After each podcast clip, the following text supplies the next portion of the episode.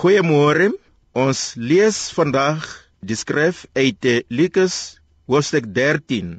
Ons lees vanaf vers 10 tot vers 14. Jesus genees 'n gebruikelike vrou op die Sabbatdag.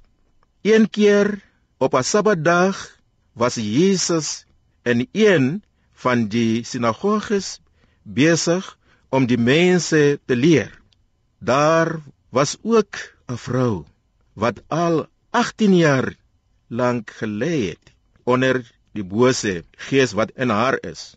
Hy was heeltemal verswak.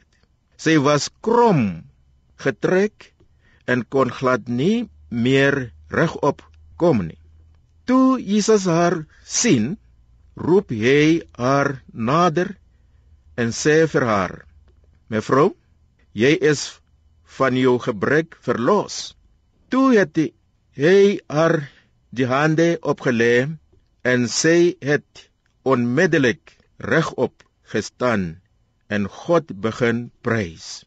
Die hoof van die sinagoges was verontwaardig omdat Jesus op die Sabbat iemand gesond gemaak het. Hy sê toe vir die mense: Daar is 6 dae in die week waarop 'n mens moet werk. Julle moet op een van daardie dae kon julle te laat werk of gesond maak, nie op die Sabbatdag nie. Hierdie vrou was siek vir 18 jaar. Christus het haar nader geroep, het haar gesien het sy nood gesien en haar jammer gevoel. Christus het haar genees. Hy sien ook jou siekte. Kom nader, hy sal jou gesond maak. Hierdie vrou, menslike gesproke, daar was nie meer hoop dat sy gesond sal word nie, aangesien sy 18 jaar siek geword het. Jesus het 'n wonderwerk gedoen deur die genesing van hierdie vrou. Dit was op 'n Sabbatdag. Dit is iets wat die, die Fariseërs bekommer maak. Hoekom word sy op 'n Sabbat genees word? Dit is die waarheid dat u siekte is ook vir 'n lang tyd. Christus vra jou om naby hom te kom. Hy wil jou gesond maak. Wat hy vra van jou is geloof. Glo dit en uh, hy sal jou genesing bring. In die lewe, daar is baie probleme wat ons siek maak.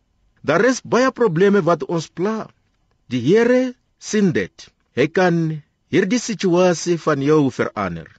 18 jaar is 'n lang tyd volgens die ons menslike gesproke. Dit is Jesus self wat hierdie vrou raak sien Sy het nie gevra dat ek vra dat u my genees nie, maar Jesus het haar raak gesien. Miskien dit is ook so met jou dat jy het hom net nog nie gevra nie, maar hy sien jou nood en hy is bereid om jou te help soos hierdie vrou wat uh, genees is deur hom die heiland. Amen.